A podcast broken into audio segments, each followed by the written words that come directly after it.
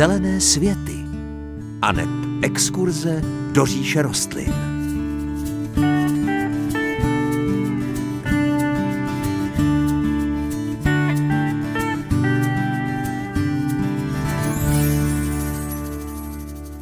Vítejte u Zelených světů. Většina našich posluchačů už dobře ví, že některé reportáže natáčíme u Pavla na zahradě. My se tam setkáváme poměrně často. Má to totiž jednu velkou výhodu. Některá ta místa můžeme pozorovat a vracet se k ním a přitom sledovat, jak se v nich vysazené rostliny vyvíjejí. Je to i příběh lesního záhonu, o kterém už jsme mluvili v jarním vysílání.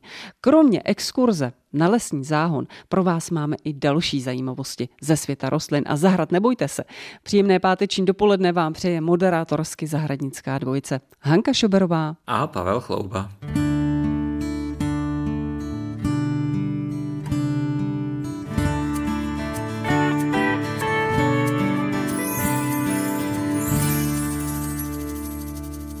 V zelených světech máme tip na to, jak by mohl vypadat eventuálně váš trvalkový záhon. Pokud byste rádi něco takového zřídili na vaší zahradě a nevíte, co na trvalkový záhon umístit, tak máme tip, Pavle.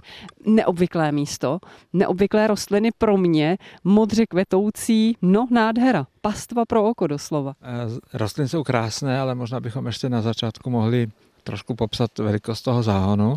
Já bych řekl, že na jednu stranu má tak kolem 10 metrů, na druhou stranu 8. Ten tvar je nepravidelný a vlastně ze všech stran eh, je kolem tohoto záhonu vytvořený trávník. Co je důležité, je to, že ta plocha je relativně veliká, ale je tady poměrně malý sortiment rostlin. Když se podíváme na to, tak vidíme, že jsou tady takové zelené bochany, které ještě nekvetou a potom několik kvetoucích druhů, ale ty jednotlivé se opakují tady. V pozadí máme několik trsů krásně oranžových květů, to jsou kuklíky, které se vlastně nad tím záhonem rozprostírají ve výšce nějakých možná 60 cm. A potom tři modře kvetoucí trvalky, které by si zasloužili představení, myslím, jedna po druhé. Určitě ano. No jdeme na ty modré, Pavle, protože to je barva, která je do té zahrady taková zvláštní, osvěžující, nejsme na ní zvyklí a máme ty rostliny rádi. Jednu bych poznala možná, šanta, typuji správně? Ano, ano, to je šanta. To je rostlina z čeledí hluchovkovitých, eh, suchomilná nebo suchovzdorná. To je jistota. Kdo se bojí čehokoliv, tak když si dá šantu na zahradu, nikdy neprohloupí, protože ta vždycky poroste. Není s tím žádný problém, je to rostlina velmi vděčná. Některé odrůdy dokonce jsou tak vděčné, že se vysemenují, což už není tak velká výhoda. Ale i tak to má smysl tyto rostliny sázet, protože oni jsou silně medonosné. Když odkvetou, tak se seříznou hluboce a pokvetou znovu, někdy dokonce možná ve třech generacích během jednoho roku. Takže to je ideálně rostlina do suchých, eh, málo živných půd, ale dá se použít i na jiná stanoviště, kde těch živin je víc nebo více vlhkosti. Jenom se zeptám na ten dovětek kočičí. Bude lákat kočky? Já tomu úplně přesně nerozumím, protože teoreticky by měla, ale něco v těch rostlinách možná bude, že některé na ty kočky fungují a některé ne. My máme na zahradě šantu a kočky tam procházejí cizí, nejsou naše ty kočky, ale eh, šantu nechávají bez povšimnutí a na jiných zahradách stejná šanta vysazená je a ty kočky do toho rádi chodí a lehají. Takže mm, možná, že v tom něco bude, že ne každou kočku tato rostlina vzrušuje, ale často se tak děje. Kvítka šanty jsou taková nafialovělá, ale rostlinu, kterou budeme představovat teď, a já se přiznám, neznám ji vůbec, tak ta má skutečně modré, drobné modré kvítky. Tato rostlina s eh, modře kvetoucími drobnými kvítky eh, se jmenuje Amsonie. Před pár lety to byla trvalka roku. Je to rostlina, která je velmi dlouhověká chvilinku trvá na tom záhonku, než začne vypadat exkluzivně, protože musí malinko zestárnout, ale je velmi dekorativní vlastně dvakrát eh, během roku. Poprvé v květnu, eh, kdy v těch špičkách výhonu se eh, otevírají drobounké květy krásné světle modré barvy. Těch květků je tam hodně a díky tomu, že jich tam je hodně, tak to působí celkově moc pěkně. Jsou sice malinké, ale jich hodně. No a druhý efekt té rostliny nastává na podzim, kdy vlastně všechny ty listy té rostliny přecházejí z barvy zelené do žlutě oranžové a velmi dlouhou dobu tu rostlinu zdobí. Vlastně celý říjen i dlouho do listopadu je krásná. Takže díky tomu podzimnímu vybarvení je ta rostlina atraktivní vlastně po druhé v roce a nebal bych se říct, že možná, že ta podzimní barva je skoro ještě nápadnějším efektem než ty jarní modré kvítky. Hmm, tak to si musím pamatovat. Říkal jste, Pavle, Amsonie? Ano, Amsonia je latinské jméno a české jméno zní velmi podobně, jenom je na konci E, takže Amsonie. Tak to byla druhá z řady modře kvetoucích a jdeme na další. Ano, další rostlina, která rozhodně stojí za pozornost, je rostlina, která se jmenuje Baptizia, česky baptizie. Je to rostlina, která se trošku podobá lupině. Jak vlastně eh, svými květy, tak i listy, ty jsou trošku podobné. Eh, je to ale rostlina mnohem životaschopnější, přímo stvořená do suchých půd s kamenitým podkladem. Opět eh, dlouhověká trvalka, která velmi hluboce koření, třeba možná až do hloubky kolem 3 metrů a díky tomu je soběstačná s příjmem vody i na velmi suchých lokalitách. Základní druh Baptisia australis eh, vytváří modré květy, ale šlechtitelům se povedlo vytvořit i řadu eh, nových eh, odrůd, které jsou zatím docela vzácné a drahé. A ty mají květy třeba bílé, žluté, žluté oranžové barvy nebo naopak takové barvy vínové. Takže myslím, že i ty nové odrůdy se brzo na naše zahrady dostanou, ale baptizy v té základní podobě, v tom základním druhu, už jsem viděl běžně u nás prodávat. Upozorňuji na ní naše posluchače, že to stojí za hřích, protože je to rostlina moc hezká, ale v tom zahradnictví většinou ještě nevynikne, protože v tom malém květináčku těch pár jejich výhonů vypadá ustrašeně, ale když se baptizie vysadí na záhon, tak je schopna zabrat třeba jeden metr čtvereční a vypadá velmi hezky. A ten kruh uzavřeme ještě jednou, modře kvetoucí. Ano, je tady ještě jedna krásně modře kvetoucí rostlina, to je kosatec sibirský, který právě v tomto období se pišní svými modrými květy, které jsou velmi hezké, netrvá to dlouho, ta doba kvetení rychle pomine, ale potom na podzim vlastně ty listy, které jsou trošku trávovitého vzhledu, tak opět zežloutnou nebo znědnou a v té celkové kompozici vypadají moc dobře. V úvodu jste mluvil, Pavle, o velkých zelených bochanech. Eh, já bych řekla, že to je řebříček, takový veliký, vysoký, přerostlý řebříček. Eh, není přerostlý, je vysoký, je veliký, je to řebříček, jak říkáte, Hanko. Řekl bych, že to bude ta odruda, která bude kvést žlutě, ale úplně s jistotou to nevím, takže to bude takové trošku překvapení.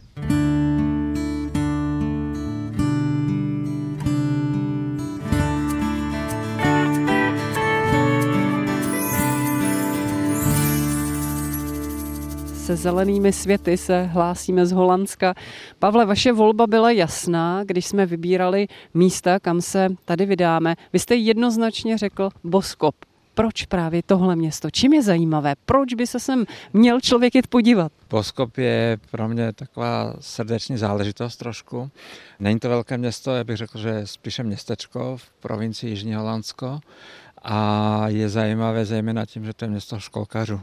Tady se už od dávných dob pěstovalo, školkařilo kdysi velmi dávno, dávno, to byly zejména ovocné dřeviny a potom v období mezi válkami, když byla poptávka po rostlinách okrasných, tak eh, se z Boskopu stalo takové jedno z několika království okrasného školkařství. Boskop je zvláštní tím, že má velmi zvláštní geologii. Je to město, které leží na přirozených rašelinách, které byly mokré. A na to, aby tady vůbec mohl fungovat nějaký život, tak se muselo přistoupit k odvodňování, díky čemu vznikly kanály v Boskopu a ty kanály vlastně eh, vytvořily přirozené parcely pro eh, jednotlivé domy a tím pádem i pro školky. Takže to město je velmi zajímavé i z výšky, protože je vlastně rozdělené to vodou na mnoho velmi podobných obdélníkových parcel a co parcela, tak to je většinou nějaká školka asi by se našlo v Boskopu málo rodin, které by neměly nějakou spojitost se školkařským sektorem. Díky tomu je to město velmi atraktivní na pohled, protože školkaři, kteří tady bydlí, tak eh, i ve svých zahrádkách a předzahrádkách mají často rostliny, které potom posléze množí a pěstují. Takže je to taková výkladní skříň školkařského sektoru v Holandsku a je i příjemné na procházení, protože je tady dobrý vzduch, eh, zpívají tady ptáci a celkově tady k vidění velké množství, často i velmi raritních a vzácných rostlin. Úžasné místo, kam by člověk mohl dojet pozbírat nějakou tu inspiraci, protože co zahrada, to ukázková zahrada. Je to tu krásné, malebné a skutečně tu originalitu tomu místu dodávají kanály. Je tady spousta mostků, dokonce i přímo v centru města jsme projížděli přes takový velký most. To je to úplně normální. To je ten hlavní most, který vlastně spojuje dvě části města, mezi kterými teče řeka, nebo je to kanál, nevím úplně přesně, ale je to velká vodní cesta, takže i poměrně velké lodě projíždějí tady tímto místem a ty mosty musí být eh, všechny, které tady jsou, tak jsou sklápěcí nebo otáčecí, nebo prostě musí nějakým způsobem umožnit těm lodím průjezd. Takže to byl takový hlavní velký most. Eh, nevím, jestli jste si všimli, já jsem na to neupozorňoval, ale byl tam vlastně takový semafor, v podstatě podobný hlásič, jako známe u nás z železnic. Eh, když prostě přijíždí loď, tak se tam rozsvítí červená, sklopí se závory, řidiči čekají, až projede loď, jako u nás vlak a pak se ten most zase vrátí zpátky a závody se otevřou a řidiči mohou jet, nebo řidiči, cyklisté, chodci, všichni, kdo užívají tento prostor. Měli bychom představit posluchačům místo, na které jsme přijeli. Bylo tady malé parkovišťátko a prošli jsme do takového no, parku, zahrady, ukázkové zahrady. Co to je za místo? Ano, všechna ta slovní spojení, co jste použil, tak jsou trošku pravdivá. Tady to místo se nazývá Sortimentstuin, to je z holandštiny. V překladu to znamená sortimentální zahrada. E, má rozlohu asi 4 hektary a je to zahrada úplně na konci města nebo městečka, která nemá plot, nemá bránu a otevírací doba tohoto prostoru je od západu do východu slunce Neplatí se sem žádný vstup a vlastně ta zahrada slouží jako vzdělávací prostor pro všechny, kteří projevují zájem o okrasné rostliny. Je dělána zejména pro profesionály, protože od nich se čeká, že budou mít ten zájem ale samozřejmě se může kdokoliv, bez ohledu na to, aby se lustrovalo, jestli je ten člověk amatér nebo profesionál nebo eh, novinář nebo kdokoliv jiný. Celý ten prostor je vytvořený tak, aby sloužil ke vzdělávání, aby si ty jednotlivé sortimenty rostlin mohli eh, lidé nakoukat a potom podle toho si třeba sázet tyto rostliny na své vlastní zahrady, anebo si plánovat eh, změny na své zahradě podle toho, co tady vidí, protože je to tady opravdu inspirativní dost a dost. Ano, nám amatérským zahrádkářům je tohle místo velmi sympatické, protože je tady velké množství rostlin na jednom místě a za další u těch rostlin jsou popisky. Takže pokud by se mi něco tady líbilo a chtěla bych si tu rostlinku vysadit do své zahrady, jednoduše se podívám na popisek, opíšu a domů si vlastně tuhle rostlinku můžu přenést. Kdo se, Pavle, u tuhle zahradu stará, kdo ji udržuje, protože je tady obrovský kus práce udělaný. Tak já jsem si to eh, dohledával, jak to vlastně je a ty moje domněnky z minulých let se vlastně trošku potvrdily. Ty jednotlivé záhony, které tady jsou, tak jsou vlastně prezentaci jednotlivých firm, které pěstují tyto konkrétní druhy rostlin a ty firmy vlastně o to i pečují. Plus teda eh, několik dobrovolníků, a myslím, že se tady občas myhne nějaký brigádník, který je placený vlastně z peněz těch firm, které eh, to tady založili. Je to eh, zajímavé porovnávat, protože my jsme vlastně tady eh, v polovině května, takže některé záhony jsou v plné síle, protože jsou to záhony třeba azalek a rododendronu, některé záhony na svoji hlavní sezonu teprve čekají, to jsou třeba záhony růží nebo hortenzí ale je vidět i eh, docela velký rozdíl v péči o ty jednotlivé kultury. Eh, některé záhony jsou velmi pěkně a precizně označeny jmenovkami, některé zatím ještě ne, ale předpokládám, že eh, než ty rostliny stihnou vykvést a nastoupit v té plné síle, jako třeba ty růže, takže ty jmenovky budou ještě doplněny, ale v podstatě jde o to, aby ty jmenovky tady byly, aby se lidi mohli vzdělávat.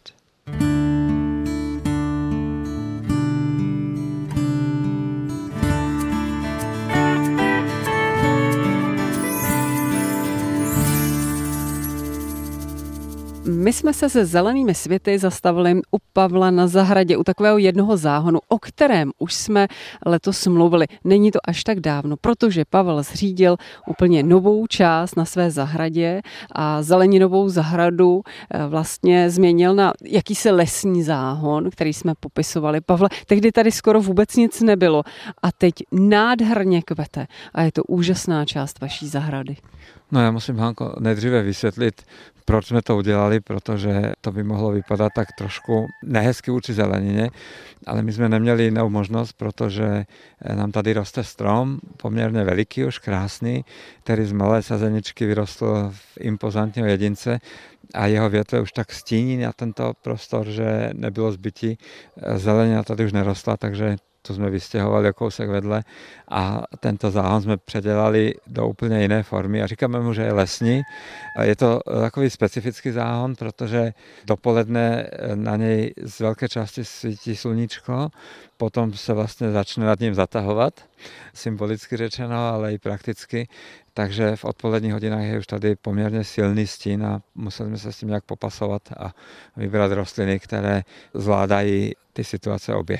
Dobře, že jste vysvětlil ten důvod, Pavle, protože to se může asi kde komu stát, když začínáme se zahrádkou, vysadíme si stromky, většinou které nejsou tak vzrostlé, ale po těch letech nám narostou a změní se trošku charakter toho místa, které jsme původně osazovali, třeba tou zeleninou nebo něčím, co sluníčko potřebuje. Takže eh, dobrý tip. Eh, možná bychom měli popsat, co na tom záhonu najdeme. To, Hanko, o čem vy mluvíte, je velmi důležité brát na vědomí při každé zahradě, protože změna světelných poměrů na každém místě, kde se vysadí něco, co bude vzrostlejší, je velmi pravděpodobné. Je to vždycky jenom otázkou času, kdy to nastane, ale většinou to nastane. No a na té naší zahradě díky tomu, že vlastně ten prostor je obdélníkový, není příliš veliký a chceme tu atmosféru toho lesa sem trochu dostat, tak úplně to první, já myslím, že se budou naši posluchači usmívat trošku nebo smát, tak nebyly rostliny, ale byly nějaké pařezy, takové samorosty, které vlastně navozují ten pocit toho, že se nacházíme někde v divoké volné přírodě. Ty další rostliny už tento pocit eh, nespůsobují, protože jsou docela barevné, tak barevné, jak to v tom našem lesním prostředí asi nebývá. Ale někde v přírodě by mohlo, protože základem vlastně tohoto celého prostoru jsou nízké hortenzie pilkaté a nejedná se o žádný vyšlechtěný kultivar. Je to botanický druh, jenom taková varieta, která se nazývá Korajensis, takže celým jménem eh, hortenzie pilkatá, varieta korejská nebo Korajensis a vyznačuje se tím, že ona vytváří poměrně nízké rostliny. Eh, neměly by být vyšší než nějaké 40, no možná 50 cm, ale měly by být v dospělosti širší, než jsou vysoké.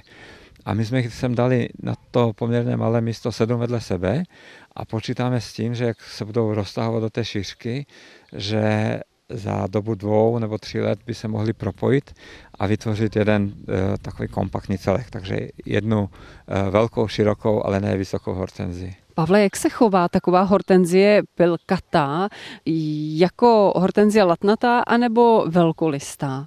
Teď narážím spíš na ten střih a tu údržbu. Ano, je podobná té hortenzii velkolisté, takže ty eh, květy se zakládají v letošním roce na příští sezonu ale mám takový pocit tedy, protože nemám s nimi tak dlouhou osobní zkušenost, ale e, máme tady ještě jednu jinou hortenzii pilkatou vysazenou o dva roky déle a je velmi spolehlivá v kvetení. A tady ty rostliny, které jsme v Dubnu vysazovali, tak jsme si pořídili už na podzim a zimovali na naší zahradě, venku zimovali, takže velmi dobře to zvládli, no, ta zima nebyla nějak silná. A ty květy, které se vlastně v tom loňském roce založily, tak teď se projevily jak krásné kvete.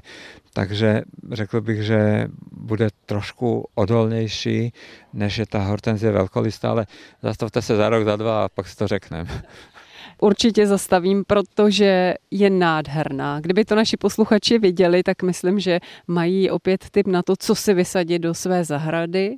No ale nejsou tady jenom tyto hortenzie, je tady i spousta dalších jiných rostlin. Jsou tady další rostliny, možná trošku proti tomu mému přesvědčení se dostalo i na eh, dva jehličnany, ty my používáme velmi vzácně na zahradě, ale tady to celkem žádalo, protože já občas mám zapotřebí udělat nějaké fotografie, kde je nějaká zimní nálada a kde je všechno opadané, tak eh, tam ty fotky pořídit moc nejde. Takže tady máme jeden žlutě vybarvený sloupovitý tis, z jehličnanů a potom tady máme ještě malou zakrstlé rostoucí kompaktní jedli korejskou. To jsou vlastně eh, z jehličnanů eh, jediné rostliny, ale jsou tady ještě další stále zelené. A to je velmi kompaktně rostoucí pieris s čistě zelenými listy. A poblíž toho žlutého tisu jsou dvě rostliny eh, nandiny, o které jsme mluvili poměrně nedávno. To je rostlina, která v období léta no je zelená, ale Eh, nikdo eh, z ní nějakým nadšením prostě eh, neskáče od radosti, ale naopak v zimě už ano, protože to, co je teď zelené na té rostlině, tak se změní do červené a v zimním období je nesmírně dekorativné. Takže abych to popsal, celé to zákoutičko, tak je tam sloupovitý z dvě nandiny a velký pařez ze stromu, takže toto místo si myslím, že by mohlo být hezké v tom zimním období a zjistil jsem, že my to hezké potřebujeme i v tu zimu, protože toto je zahrada, eh, kde míváme krmítka a chodíme krmit sem ptáky, tak si myslím, že ne kvůli sikorkám, ale kvůli nám to tady chceme, aby to bylo hezké v tom zimním čase. No a nechybí ani kapradiny, hosty a další rostliny. Krásné místo. Myslím, že dobrý tip na to, jak a čím osázet třeba takový záhon, který se nachází někde pod stromem a je poměrně na takovém stínějším místě. Když už jsme ještě, Pavle, u těch kvetoucích rostlin, tak eh, vy jste mluvil o té hortenzii pilkaté, ale jsou tady ještě, to jsou letničky, které krásně rozsvítily ten záhon. Ano, máme tady ještě takovou skupinu eh, rostlin, které jsou opravdu opravdu jednoleté. Jsou to balzaminky, nebo někdo tomu říká voděnka, eh, správné jméno je netýkavka. Eh, je to rostlina, která je v jarním období běžně dostupná v zahradnictvích. Eh, máme je moc rádi, protože nepřetržitě kvetou a e, vlastně je používáme v podobných situacích rádi a často, protože ty rostliny, které jsou tady vysazené natrvalo, tak mají mezi sebou určité rozestupy a nějakou dobu trvá, než se ty rostliny mezi sebou krásně propojí. No a aby tady nebyla holá půda, tak v těchto situacích používáme právě eh, různé typy letniček a protože toto místo je stinné, poměrně vlhké, tak eh, jsme vybrali tyto rostliny. Původně jsme toužili mít jenom jednu barvu, ale když jsme je kupovali, tak ještě nekvetly, eh, jenom ve špičkách těch pupenů byl vidět nějaký náznak, takže jsou tady dva odstíny růžové, nějaká fialová, ale já si myslím, že to není úplně na škodu. Není to na škodu a projít okolo tohohle záhonu bez toho, aniž by člověk na něj hodil oko, jak se říká, tak to nelze. Já věřím, že k tomu záhonu se ještě vrátíme, abychom našim posluchačům postupně popsali to, jakže se vyvíjí.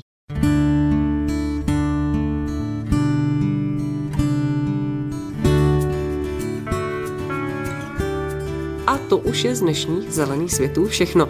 Ještě připomenu adresy, jakými se s námi spojit. Můžete buď psát na Český rozhlas u Třílvů 1 370 01 České Budějovice. Možná pro vás bude jednodušší e-mail zelené svety zavináč cb.rozhlas.cz anebo zatelefonujte na 22 155 44 33. To je náš rozhlasový záznamník, na který můžete nadiktovat svůj dotaz. Příjemnější a veselější život s rostlinami vám od mikrofonu Zelených světů pro dnešek přejí Hanka Šuberová a Pavel Chlouba.